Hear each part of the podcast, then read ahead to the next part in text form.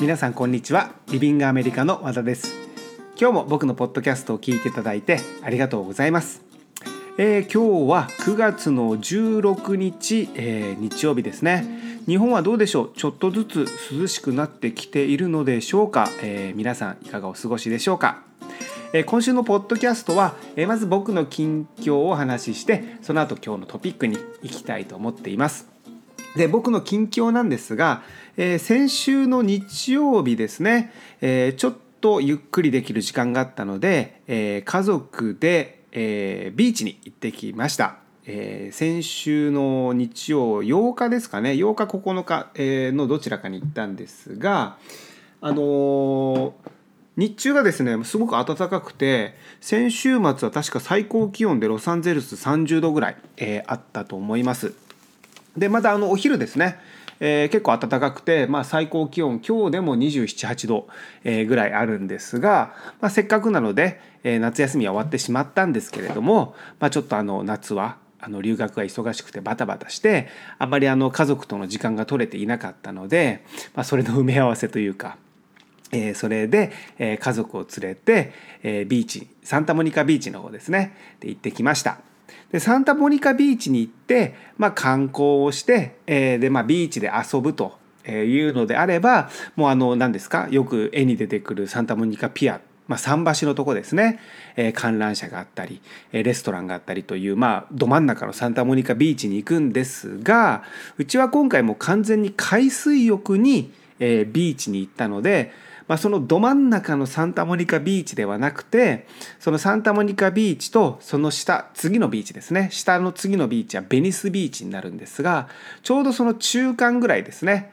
ちょっと言い方変ですけれども、えー、錆びれてる錆びれてるわけではないですね。ちょうどなんかいい感じにあの人も混んでなくて、えざわざわしてない、まあ、一応サンタモニカビーチになるんですがサンタモニカビーチのちょっと外れの方に行ってきました。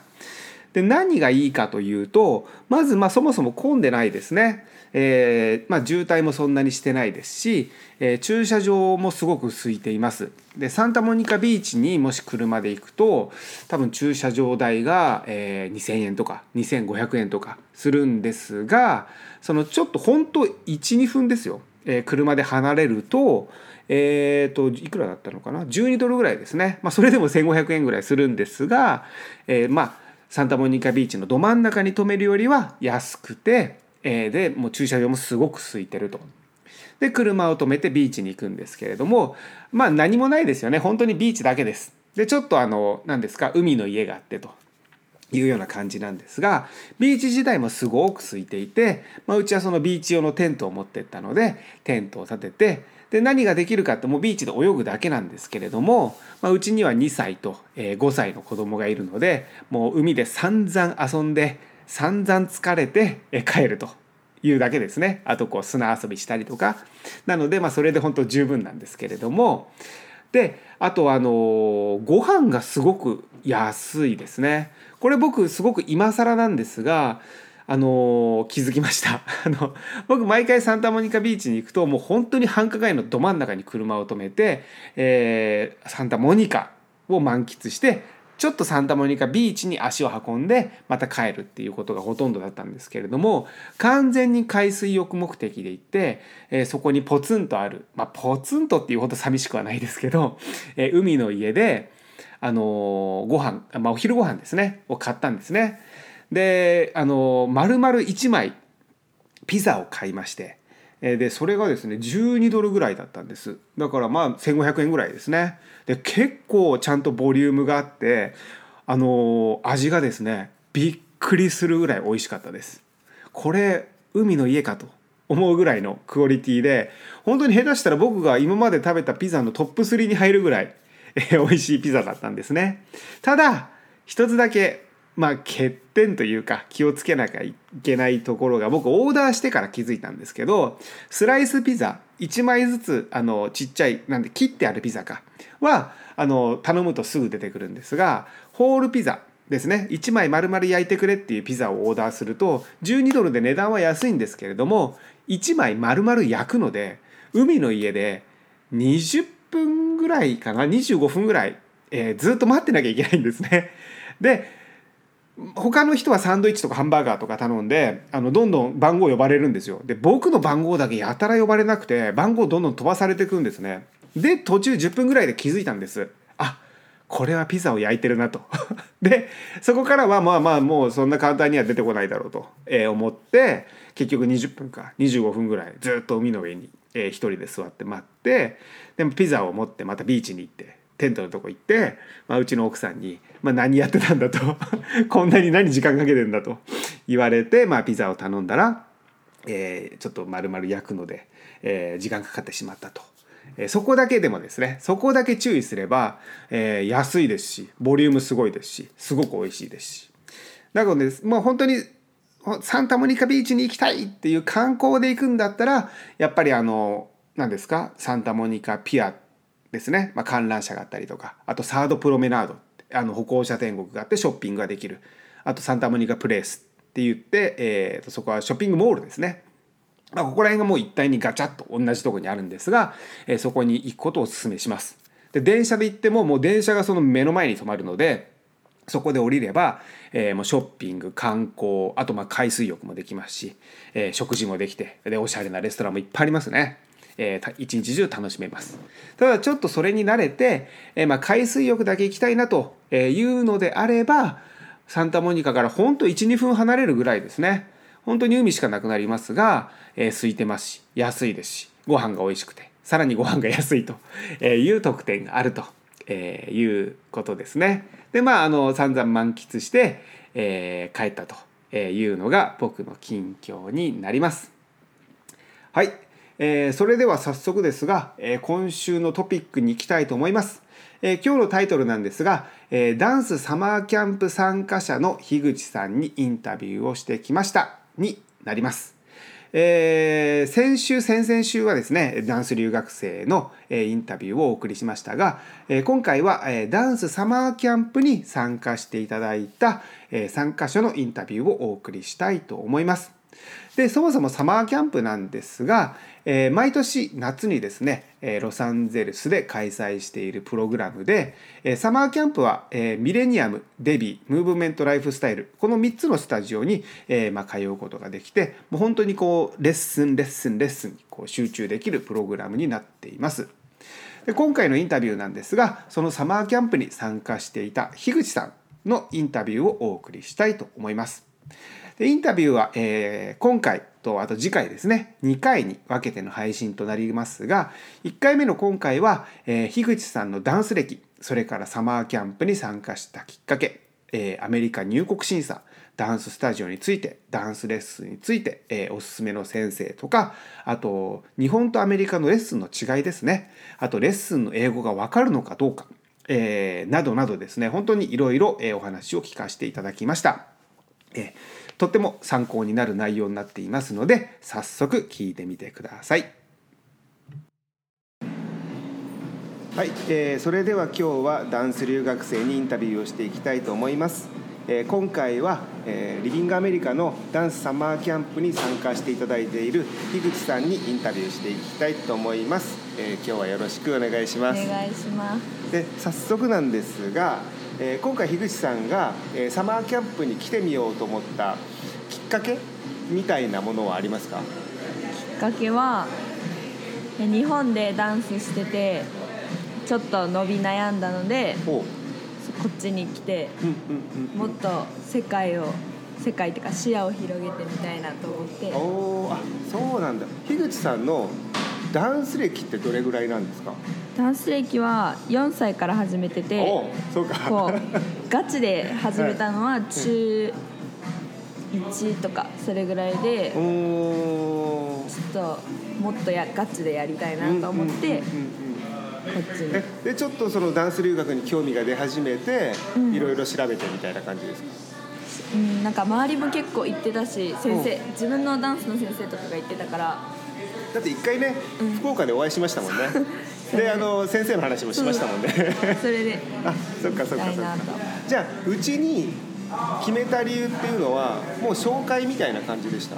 紹介ですね。しょ、うん、じゃあ一応ホームページとかを見てみてただもう先生から聞いてたから。そう先生から教えてもらって、うんうんホームページとかうんいろいろ調べたりして、うんうんうんうん。そっかそっか。分かりました。で今実際にアメリカに来てみてでもうまあ一番最初のあのーまあ関門じゃないですけど入国審査うん、はどんな感じで行きました？えなんか何も言わずに通れて 多分なんかパスポート見て日本人だったから何も言われなかったんだよっていうのを寮の子に言われました。それは何？もう英語がわからないからだろうっていう前提で、多分それでもうあんま分かんないんでしょ？みたいな。あとなんか初めて入るから、うんなんか悪いことしないだろうみたいな感じであー通してくれたんじゃないみたいなことを言って。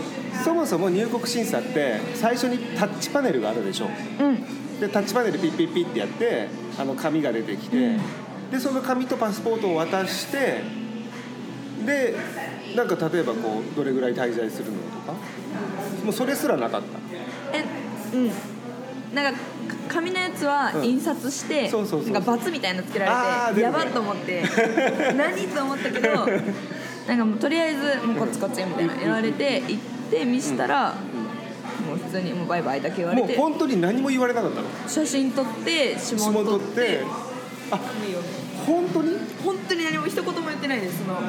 あ一言も言われなかったぐらいの勢いじゃなくて本当に一言も言われなかったの？うんはいはいあそうなんだ。本当に何も言われなかった。あそうなんだ。あそれは今まででもないね。本当ですか？何にも言じゃあわれなかっ空港で出てくるまで時間がかかった時間はただ単に並んだ時間ってこと？たただただ並んだ時間。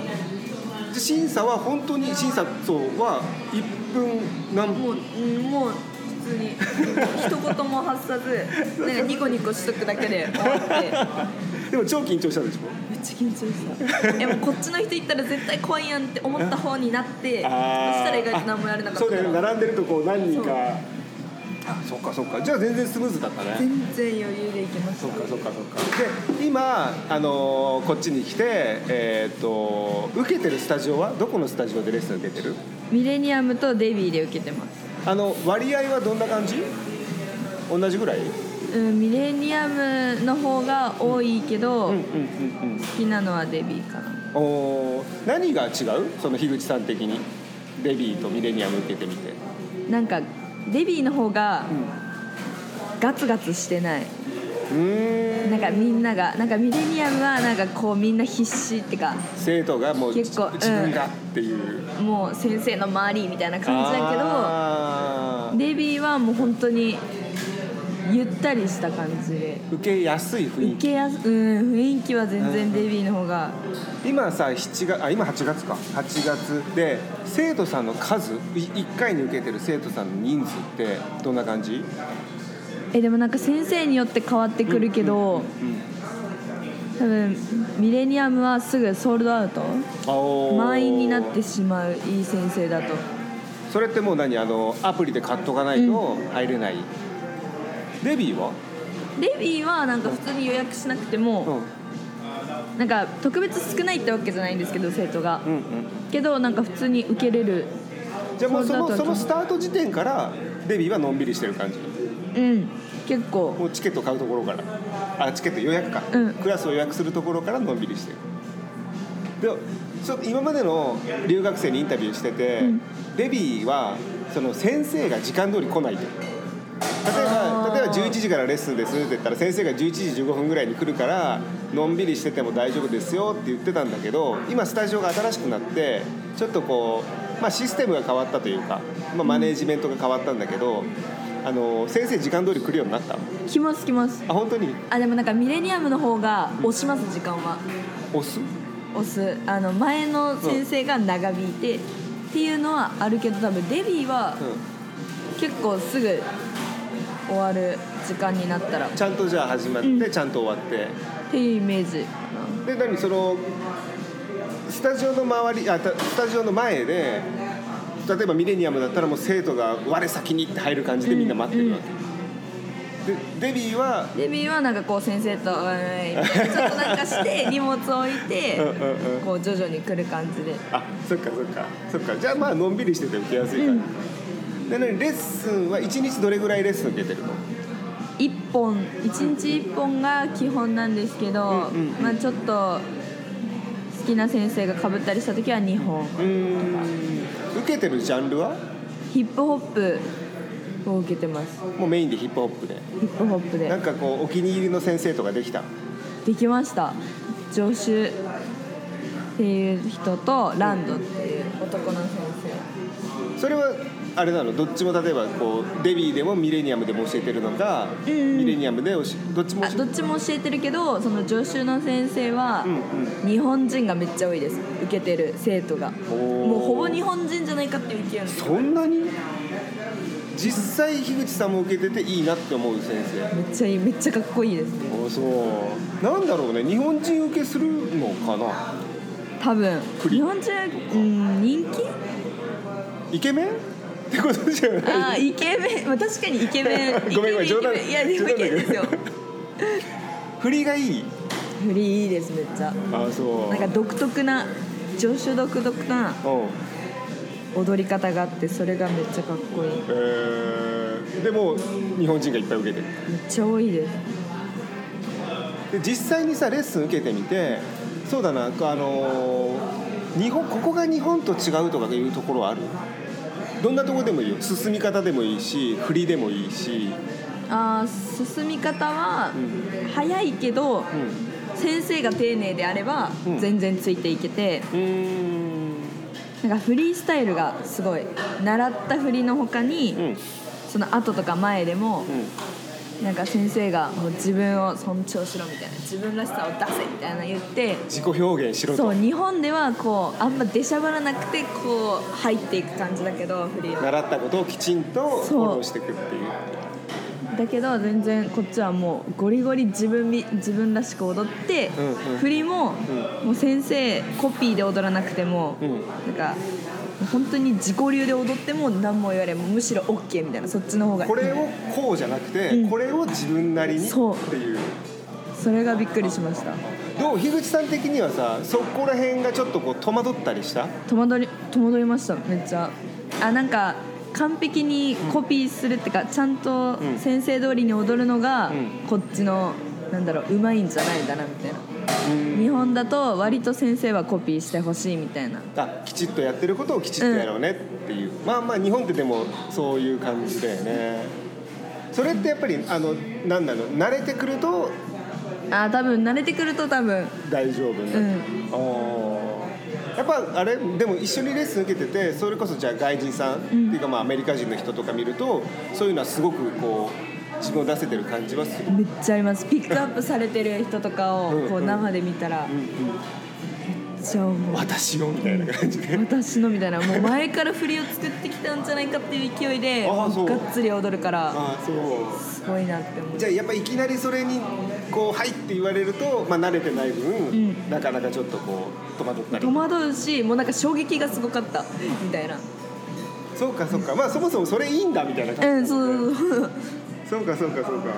じゃあこっちでまあなんていうの、あのー学べるところっていうのはそういうところ、うん、そういうとことかあとなんか恥ずかしさがなくなる、もうとりあえずみんなうまいしうん、うんうん。踊りがでかいから、うん。あもう先生も生徒も含めて、だからもう自分も大きく踊らないと全然目立たないし、あ単純にね、ん。体型もね。あとなんかこう押されるもう圧がすごいからもう負けてられるかみたいな感じであーそうか。大きく。じゃあもっとこう個の個人の気持ちが強くなる、なめっちゃなります。めっあのー。ちゃなると思います。そっかそっかそっか。じゃあその今レッスンを受けててじゃあ逆になんかあこれは日本はいいなって思うとこある。今までずっと日本のレッスンを受けてて、まあ、それが当たり前ででこっちに来てレッスンを受けてみてあー日本と違うとこ。そうあ日本と違うところだね。日本の違う。え日本はその休憩とかもあるし。つまり休憩がない、ないですね。こっちは。でなんだろうな。強すぎると思うこっちロサンゼルスってかアメリカのダンスは個人の尊重が強すぎる。自己主張が強い、うん。ちなみにその休憩時間がない時ないでしょ？どどうしてる？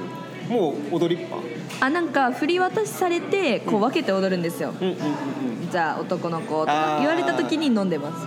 とか踊った後にバーって飲んで。そうかそうかそうか。じゃあそういうちょっとチャンスを伺っておうん。うん水飲んでる感じ、わかりました。で今さあのレッスン受けててまあどれぐらいで自分的に慣れたと思う？最初来てわーってなってちょっとずつまあ楽しくなってくるか。楽しくなってくるのは初日から楽しかっあ初日初日めっちゃ楽しかった。た そっかそっ初か日から楽しくて衝撃受けうんて、うん。2日目もう衝撃受けて3日目ぐらいから、うんちょっと、そろそろでかく踊らないといけないんじゃないかみたいな。このここのレッスンはこんな感じだみたいな。3日目ぐらいか。先生の言ってる英語ってどう？あ全然わかんないです。全然わかんないけどその先生が踊った時に、こう強弱つけるとこだったりとか、うんここはこうしてみたいな言うのはなんかわかるけど基本なんて言ってるかわかんないです。うーん。じゃあまあ雰囲気でうん。わかる感じ。雰囲気だからまああの状況はわかんないよね、うん、全然わかんない。そうだよね。声でかいしね、うん。早口だしね、うん。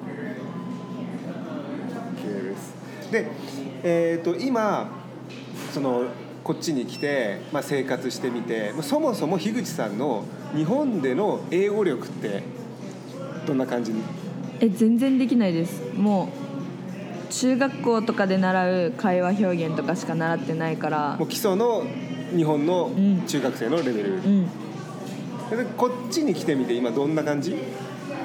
えでも寮が日本人ばっかだからうんうんうん本当に喋る機会はないです。自分からお店に行って喋ろうとか買い物したりとか。とかしない限りは、うんうんそうお買い物とかもセルフとかが多いからあのレジがね。そう喋る時がなくて。うんうんうんうん。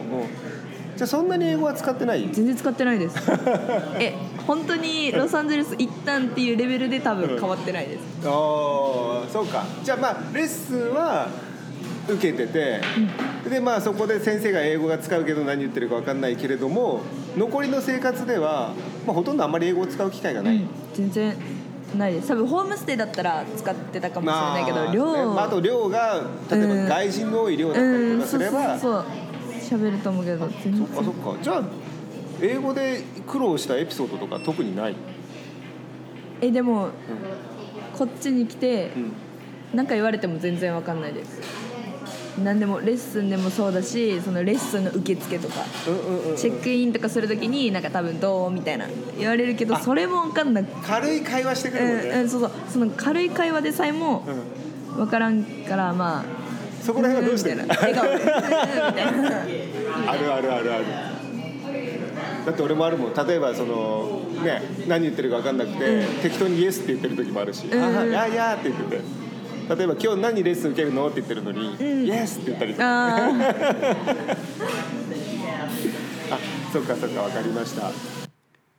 はい、えーざっくり途中になってしまいますが今回の配信は以上とさせていただきます。で樋口さんのインタビューは、まあ、今回が、えー前編と、えーなりまして、えー後編ですねは、えー来週に配信とさせていただきます。えーで最後にもう一つだけお知らせなんですが、えーリビングアメリカではメールお電話それから渋谷でのカウンセリングでダンス留学のご相談をお受けしています。でほとんどあのメールでお問い合わせをいただくんですが、えー直接、えー会ってご相談したいだとか、えー直接話をしてご相談したいという場合は、えー東京の方であれば日本のスタッフとの、えーカウンセリングができますしあと東京の方がちょっと地理的に難しいだとか、まあ、あとお時間が合わないだとかいう場合であれば、えーお電話ですね、えーのカウンセリングも行っています。でお電話の場合は僕がロサンゼルスから、えーお電話をおかけして、えーカウンセリングを行うんですが、どの方法でも、えご相談は無料ですので、えお気軽にお問い合わせください。はい、え今回の内容は以上となります。いつも僕のポッドキャストを聞いていただいてありがとうございました。